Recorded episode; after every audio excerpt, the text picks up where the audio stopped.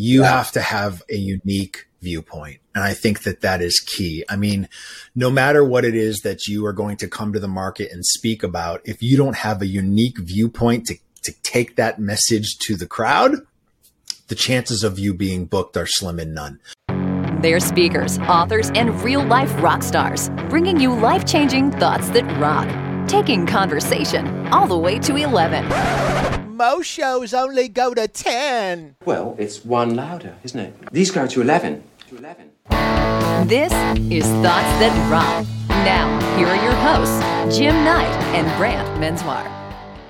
What's up, what's up, what's up, people? Welcome to your favorite podcast. It is Thoughts That Rock, where we uh, look at, uh, you know, things that are happening these days and uh, see if we can't give some advice either through incredible guests or ourselves, us be so humble to provide that advice ourselves. Um, but uh, we do which, about thirty minutes or so. Which of us is the yeah. guest? Who's the home team today? Uh, I think I'm always the home team because I'm the one pushing the buttons. So you would have to be the guest unless you figure out how to push buttons. Uh, but um, yeah, so uh, welcome everybody. We're we're sort of going to continue our sort of series that we've done when it's just the two of us, when we don't have a guest, on how to be a speaker. Today's topic, Jim, is how to find your niche as a speaker. Uh, full transparency. So get- yeah, we, we we just decided the topic. Uh, I don't know, thirty seconds ago.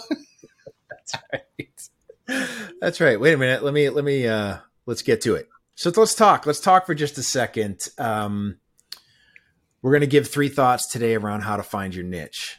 So what is uh, what is the first thought that rocks with regarding finding your niche as a speaker? Yeah, I think, you know, when you first come out of the gate, I think the last time, our very first one was really about, you know, how to get started as a speaker. And and we gave you some really yep. good practical stuff. This one, I think the first thought that rocks is really about, you got to do some research, right? You got to do your research on what the heck is out there. And you and I have had many, many conversations about this because we do see some of our friends that will come on the scene and they haven't done the research. Maybe they're, they've picked a topic or they've got a style or there's somebody who, or, or many people that are already doing that exact same thing and doing it well. Um, and, yeah. and we can talk about some of the other things that are on our list, but doing your research and just finding out what is in the market and who else is in the market that's already doing this. Um, I, I think is probably the first step. And, you know, you and I, I think people probably confused, especially when you were first coming on, because they probably thought, well, you guys both do music oriented stuff and it couldn't be further from that.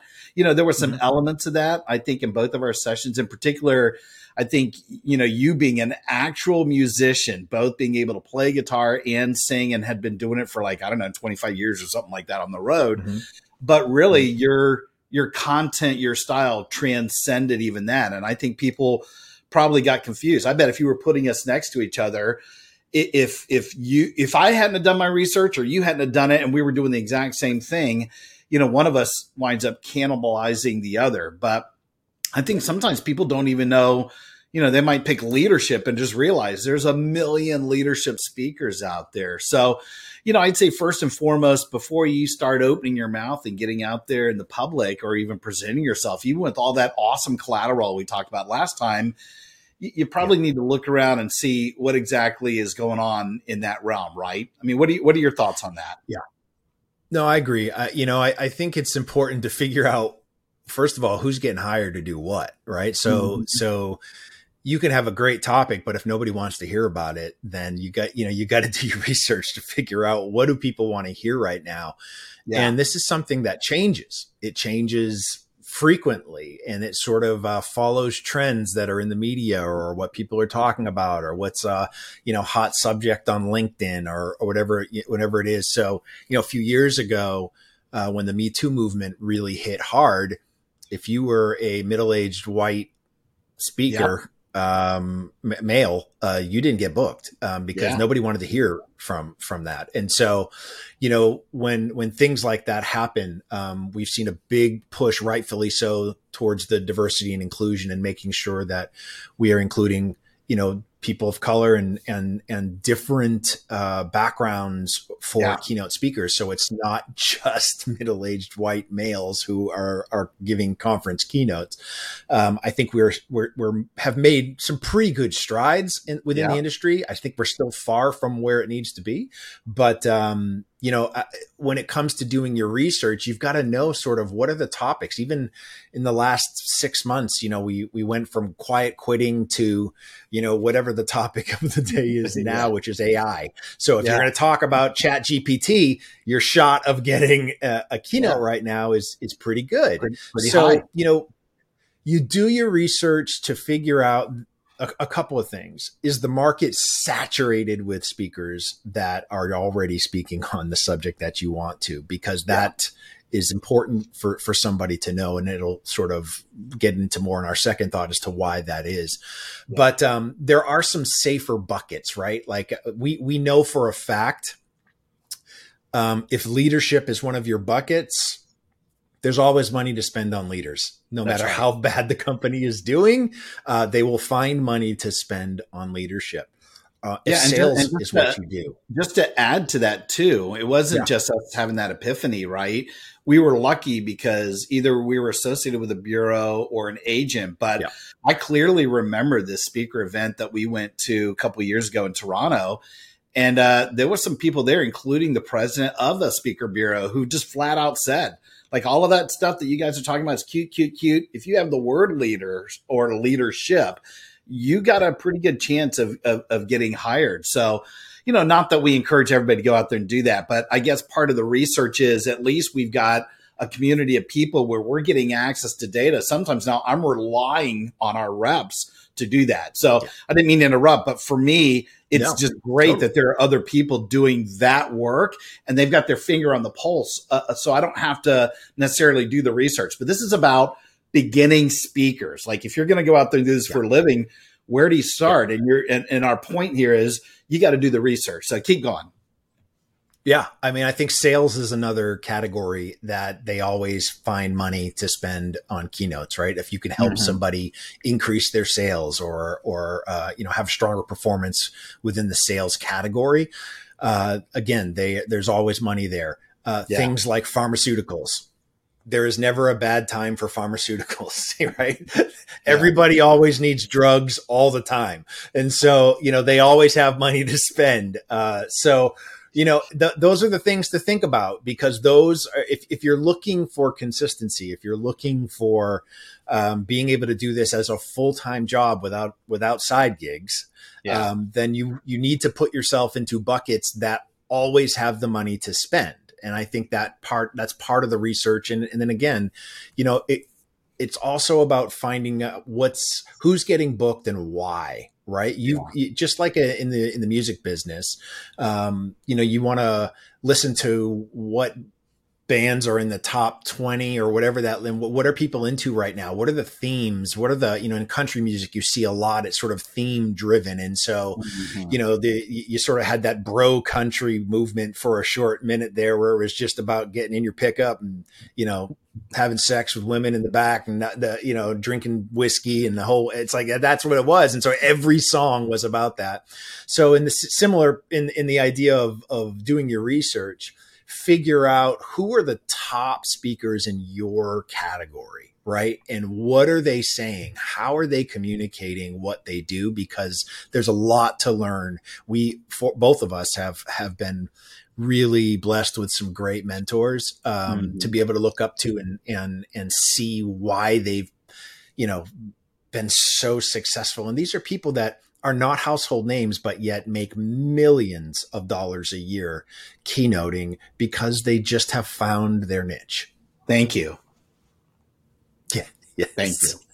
Yes. Jim is one of my mentors. Bastard. I'm not one of the red. Yeah, that's just crushing it out there. I wish. I wish. Don't let him fool you. Don't let him fool you. twenty nineteen, this man did near one hundred gigs, which is just mind-boggling. Whatever. I mean, it was a crazy number of gigs. Whatever. Yeah, and then, and then along comes COVID, pandemic. We're you know now we're much better at being pandemic-proof. I got to say that's uh, that's one thing that we learned. So you start True. off with the, you know, doing your research, what else is out there, yep. who else is out there. But I, I think both of us were starting to allude to the second part, which might even be more important. I don't know. It's a, at the very least, it's it's uh, equal. What is our second yeah. thought that rocks? Well, I, I think the second thought is really about finding your angle, right? Yeah. You have to have a unique viewpoint. And I think that that is key. I mean, no matter what it is that you are going to come to the market and speak about, if you don't have a unique viewpoint to, to take that message to the crowd, the chances of you being booked are slim and none, because yeah. I promise you there is plenty of competition who has already figured this out and they have that unique viewpoint. Not only do they have a unique viewpoint, they've got things like foundational stories that they tell that become the anchors of their talks, that people just tell these stories because they heard this keynote speaker give this amazing uh, presentation. And, and during that presentation, they heard this really cool little story. Uh, Jim's got a, a couple of signature stories in his talks that he does, no matter sort of what the, the, uh, subject might be, and it's because we know they connect. We know yeah. there's uh there's a frequency that it resonates at, that people don't just remember it, they actually repeat it and they tell other people these stories. And that's our goal, is to mm-hmm. have that sort of spread. And it's probably why, I mean, you, Jim, you you get an incredible amount of inbound inquiries, which is, which is, a, I mean, just incredibly hard to do as a yeah. speaker. You've got to be around long enough and give enough presentations so that people just know who you are, know your brand, know what you talk about, know what they're going to get, um, to drive those inbound inquiries. But that comes from you finding your unique viewpoint, right? Yeah. Well, and I think, you know, again, these are sidebar discussions that you and I have had. I, I guess, luck plays a small part in it, uh, only in the sense because of my experience, my background with a very well-known brand for two decades. So, you know, I probably had a little bit more of a leg up, I would guess, coming out of the gate swinging than if I was, let's say, just an author, or if I just decided, hey, I want to be an entrepreneur and I used to do that. You know, yeah. you put the Hard Rock brand on there and it gives you a little bit of a chance. Um, I would say my first couple of years, there's no way, there's absolutely no way I would have survived if I didn't have that in my background. But then over yep. time, over years, and and by the way, I was still doing it on the side my last ten years that I was there. So I was sort of on the side, you know, my side hustle was building, building, building. But for sure, the first two years, I didn't make a lot of money. This is why I went into consulting, because I had to compensate a little bit for the money until people figured out. And to your point, I had to find my own viewpoint. I can't rest on the laurels of just telling the Hard Rock story or putting it through that filter, right? Then yep. once you get your sea legs, once you get going, I then started to think I, I can wean myself off of that organization. And now, you know, d- does it help that somebody puts that in the bio? I'm sure. But now with video, with the background, with the number of engagements, the type of groups, now you feel more secure. You know, I don't, I don't feel like I've got that imposter syndrome anymore. It's yeah. I'm doing it based off of my content and off the delivery. But, you know, I will say this, and I want to talk a little bit about your viewpoint too. I, I will say knowing my angle is still probably rock and roll. And it's probably because, you know, I have a degree in music, although I don't really use it hardly at all. I did spend twenty-one years with a rock and roll oriented brand. You know, you wind up coming out of the gate with the spiky hair and, and all kinds of cool rock and roll gear. I, I sort of leaned into that, and, and, you know, that served me well. And I think it helps me when I have my unique viewpoint, whether people go, oh, that's the music guy or the hard rock guy or whatever. I don't care how it gets me into the gig. Then you better you better make sure that you bring the thunder, right? So I can get yeah. people, or at least my agent can, get them into the candy store. You just have to believe when that happens, they're going to buy some candy. They're going to be happy with what they see. So my viewpoint, um, an angle was still, It, it, it's the music business all over again. You're, you're doing nothing but covers to eventually you throw in one or two of your originals. And now it's pretty much all original except for wink, wink, one or two covers. I might show a, a hard rock video or tell a story, but I don't really need that particular company anymore. Um, but, yeah. but, but turning the tables a little bit in your world. I mean, I know your viewpoint, although it's unique and every time you've done it has shifted a little bit. And sometimes you've gone and, and put some things together. It's been a little bit of a mashup. May, maybe start right out of the gate when you first started and, and maybe now, um, and this is sort of a personal sidebar. What, what do you think your unique viewpoint is right now? What is your angle? Well, I think when I first started, um, it was more about the ability to command a stage, uh, you know, and I got booked because I knew how to work an audience, right? That's, mm-hmm. and, and it didn't really matter all that much what I spoke on. If people yeah. had a good time, they learned something, um, great. But at the end of the day, uh, I, I, I was just a shiny object in the room that, uh, that they were paying attention to. Um, Your eye candy. It was, that's right. Exactly. Um, it's hard. You know, yeah. it's a burden that I carry, Jim, with me. It's difficult. um, but, you know, the I, I think once I wrote Black Sheep, once I wrote the book, um, what that helped me do on, on a couple fronts is really narrow my focus as to what I'm going to speak about. Yeah. And secondly, gave me that unique viewpoint. Now, when you hear Black Sheep, it's it's me. I mean, there really is no one else in the market um, talking about what it means to be a black sheep and how do we, you know, redefine that term as to what people think no doubt. And what it actually is, right? And yeah. how do we take that and, and that discussion with values and bring it into leadership, bring it into sales, bring it into hospitality, bring it into culture, bring it into all of those things, because values touch everything, mm-hmm. which is, which is both a blessing and a curse when it comes to speaking, uh, because if you are a jack of all trades, you get no gigs. Um, yeah. You would think you get all the gigs, but it's not how it works.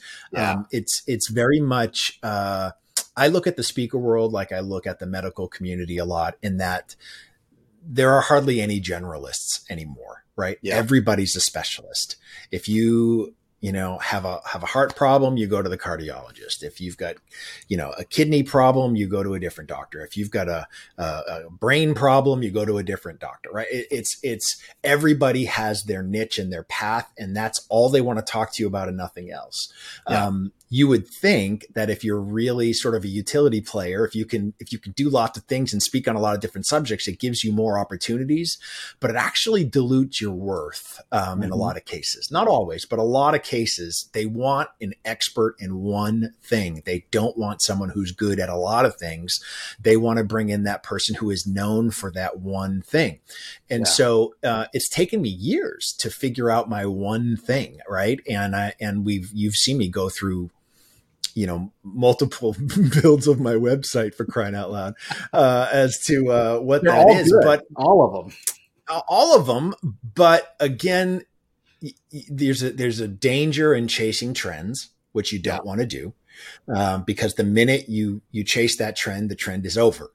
Um, and so you've got to sort of, you know, I did an entire mastermind with, with Tamsin Webster um, in her Red Thread mastermind that she teaches. She's and awesome. One of the things she teaches is really how to narrow your message, right? What is your angle? What is your unique viewpoint that, you know, in, in her case, she did it for TEDx talks at Cambridge for, for years and years and years. Um, yeah. So you got to get to the point. You got to give your point in about fifteen minutes or less. And, uh, and that's it. And so it really helped me sort of fine tune my elevator pitch, right? Yeah. Why should somebody want to bring me in? What are they going to leave with? And what's that impact it's going to have on the organization? That unique viewpoint uh, is what gets me hired now. Um, yeah. What used to get me hired is, you know, here's a guy that, that doesn't hurt to look at, that plays and sings guitar, you know, plays guitar yeah. and sings, um, which is fine. I'll take it, but there's a ceiling to what people yeah. will pay for that. Right. So you might get booked all day long at three grand, five grand, but to get twenty grand, you better be an expert in your thing and be known for it, because that's the yeah. only way you're going to reach that, unless unless you're famous, unless you're a household name, and then it's a different story. But uh, you don't need a you don't fame sort of supersedes your unique viewpoint. But for most of us who don't have that, as as famous as I am with Big Kettle Drum, I mean, right? You know, as I said, Discovery Channel legends.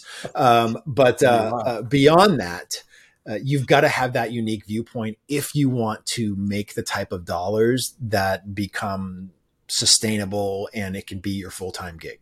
Yeah. And I, I know you have another book in you at some point, um, but it is interesting. Even now, if you were to shift it all at this point, I would feel, knowing you and what you've been working on over a decade now, it would just be a variation on a theme, right? You're still going to have values as the core, but now it's yep. it's either a deeper dive, a different take, you know, a different spin. Maybe there's more data, whatever it is that you can share with it. Maybe you do have your guitar and sing every once in a while. Maybe, you know, you, you talk sometimes about dealing with change. Maybe that has some elements in there. But now at this point, I think your viewpoint is secure. And and I know you were saying this earlier. I think most people, if they don't know who you are and haven't read your book, it is interesting that you really have changed the terminology and the idea of Black Sheep and what that's about. And I think that in itself is a pretty unique viewpoint. That might be for some people that are hearing you, or at least reading your book, if that's the way that they come into contact with you. It, it's probably the reason, you know, I have four keynotes for the most part. Yeah. I have service, yeah. leadership, building, you know, a rock star team. All of it's got that rock and roll edge. But my number one, probably forever, will be Culture That Rocks, because I work for an awesome culture. I think when you think right now, part of the, you know, going back to number one, you know, looking at doing your research, people talk a little bit about culture. They, they've weaned into it. They, they might even talk about, you even talk about high performance cultures, but who really had their finger on the pulse and started talking about culture? And when I came out of the gate, there wasn't a lot. And, and honestly, I say this sometimes when I'm working with executives, fifteen, twenty years ago, if you were to talk about culture, which is a very nebulous, esoteric word in the first place, you can't even see it. Doesn't show up on the P and L.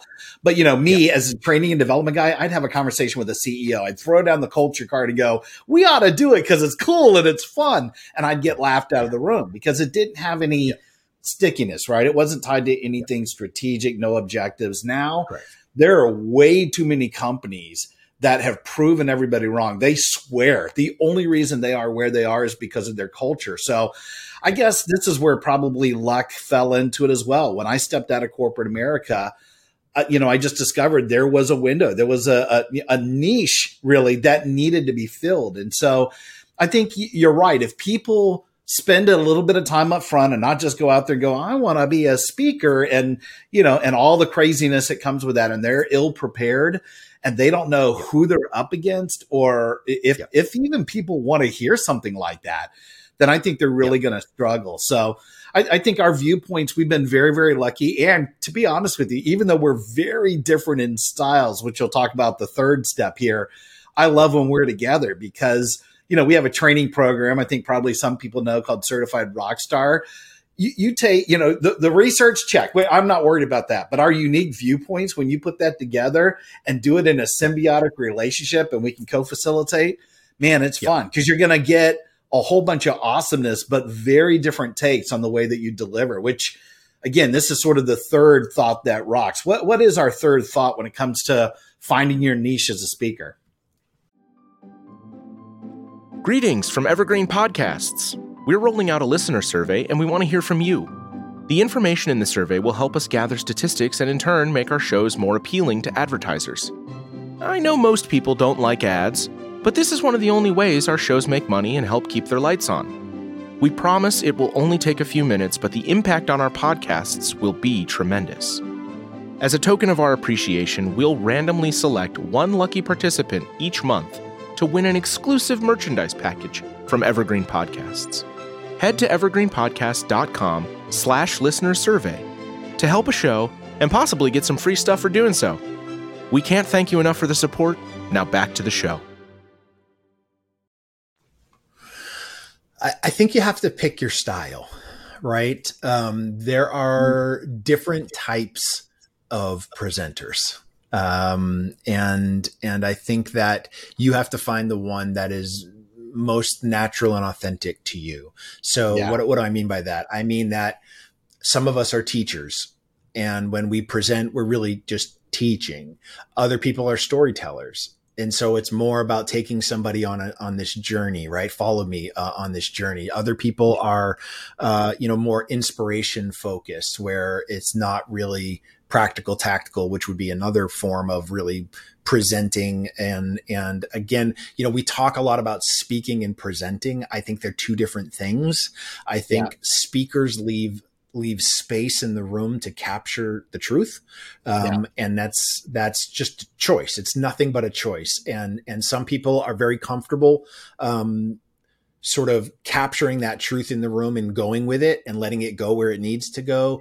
Um, other yeah. people don't want to do that. Other people just have their roadmap, and this is what they're going to do, and they're going to stick to that roadmap. And I think that, you know, that's the difference uh, a lot with you and I, right? So yeah. where, where I leave, um, some space in the room because I'm comfortable in the moment of, of, uh, even though I tell people not to wing it, um, of, of being able to wing it in the moment just enough to be able to to take up to take that lightning in a bottle that you might be able to capture, which is is difficult, um, but to allow space for that to happen. Um, yeah. Whereas you are much more coming from a teaching background. Yeah. You have many more slides than I do, but it's because you are used. I mean, you used to be a teacher, so you you you sort of approach it with that mindset of write this down. This is what's going to happen. This is what I want you to take home with you.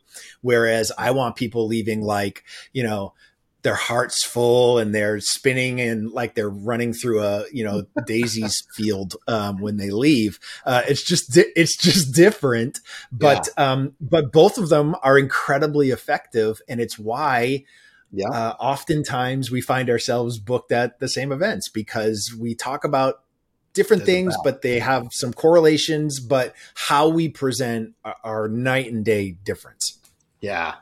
And it, it's funny. I, um, you know, you talked about speaking and, and presenting, and, and eventually I think we may even do uh, a, an episode on that and do a deep dive. I almost look at the difference between speaking and facilitating.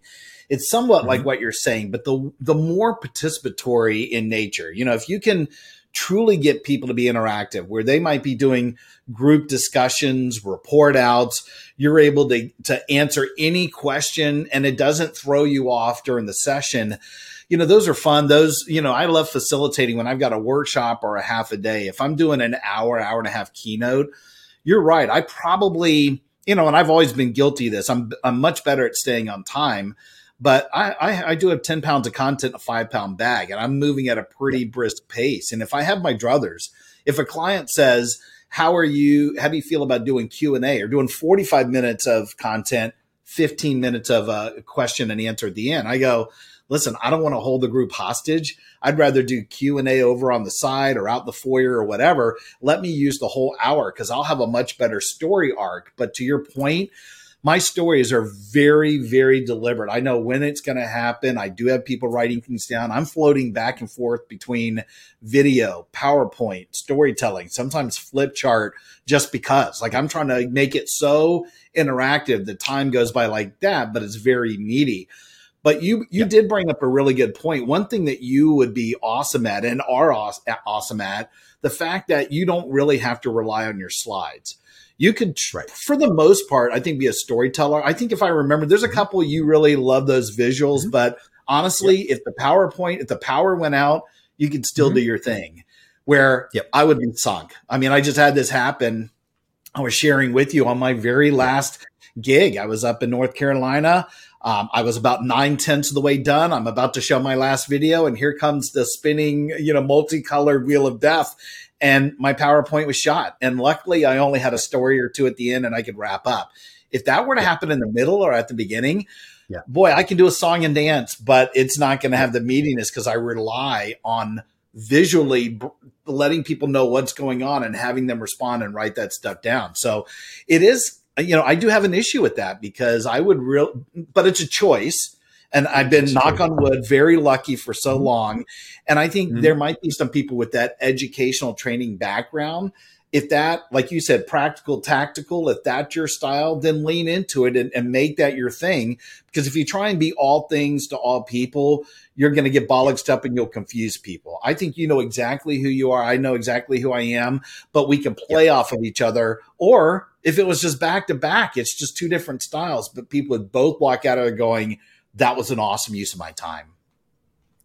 I agree. And I, I feel like it's, you know, part of, part of my comfortability comes from, uh, to be honest, through, through the training I did with, uh, uh, with Tamsin, um, because yeah. her way of teaching this red thread method of, of telling a narrative, um, there's five sections to the narrative. And so as long as I know what section I'm in, it doesn't matter yeah. if I have slides or not, because I know I can speak within the section that I'm, that I'm there, and I know what's going to happen next. Yeah. Um, so that, that, that helps a lot. I think the other thing that really is something that, that takes just, you have to get enough reps, right? You have to get enough reps to try, you know, it's, it's, I can remember, you know, when uh, you're, you're saying repetition, get enough speaking gigs. Correct. For those who don't yeah. know. Yeah. yeah. The more gigs you do, the more you're going to really have uh, enough data to figure out what's working and what's not. Right. Right. Um, and so, you know, in the music biz, when, when we would tour with, with the kettle drum, you know, we'd be writing songs when we were, you know, traveling and off tour and whatever that is. But then we want to sort of introduce a song into the set. And so we try it out, and it either goes well or it's crickets. And so you're like, well, I, you know, let's toss that one. We're not going to do that again. Um, yeah. You need to have the, the, just those, those repetitions of constantly being able to try to see what works. And so for me, over the last year or so, you know, I, I, I had some time to work with um, an incredible copywriter uh, who just really asked me some difficult questions. And, and as I was working with, his name is Paul, and, and, and uh, we can put his information in the show notes. Um, but he's just, he's, he's now worked with three, four, five of my, of uh, both of our speaker friends, um, because he really helps you figure out what you want to say and how you're going to say it. Mm-hmm. Um, he comes from the acting background, so he has that sort of performance part of him as well that is about delivering those words with all of the passion that you want it to have. Um, and so, you know, I, the shift that I have made this last year has been, I don't need to be the, the, the former rock star. I don't need to, to push myself as the guy with a guitar. If I choose to use a guitar, it's just an instrument like you would use a flip chart, mm-hmm. right? That's all yeah. it is and nothing more.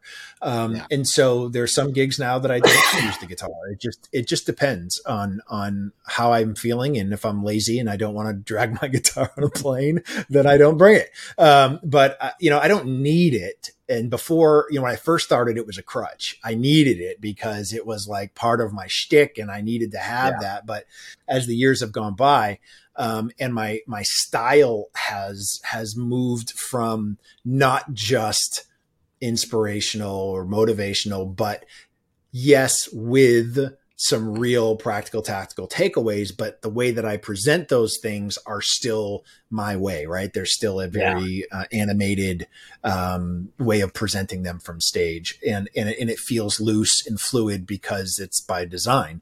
Um, yeah. And so that is, that is sort of, it, it's taken me a long time to sort of not just figure out who's doing what in the market. You know, there's, there are lots of guys with guitars. I should say a few guys with guitars that do this sort of thing as keynote speakers, yeah. and they're very well known.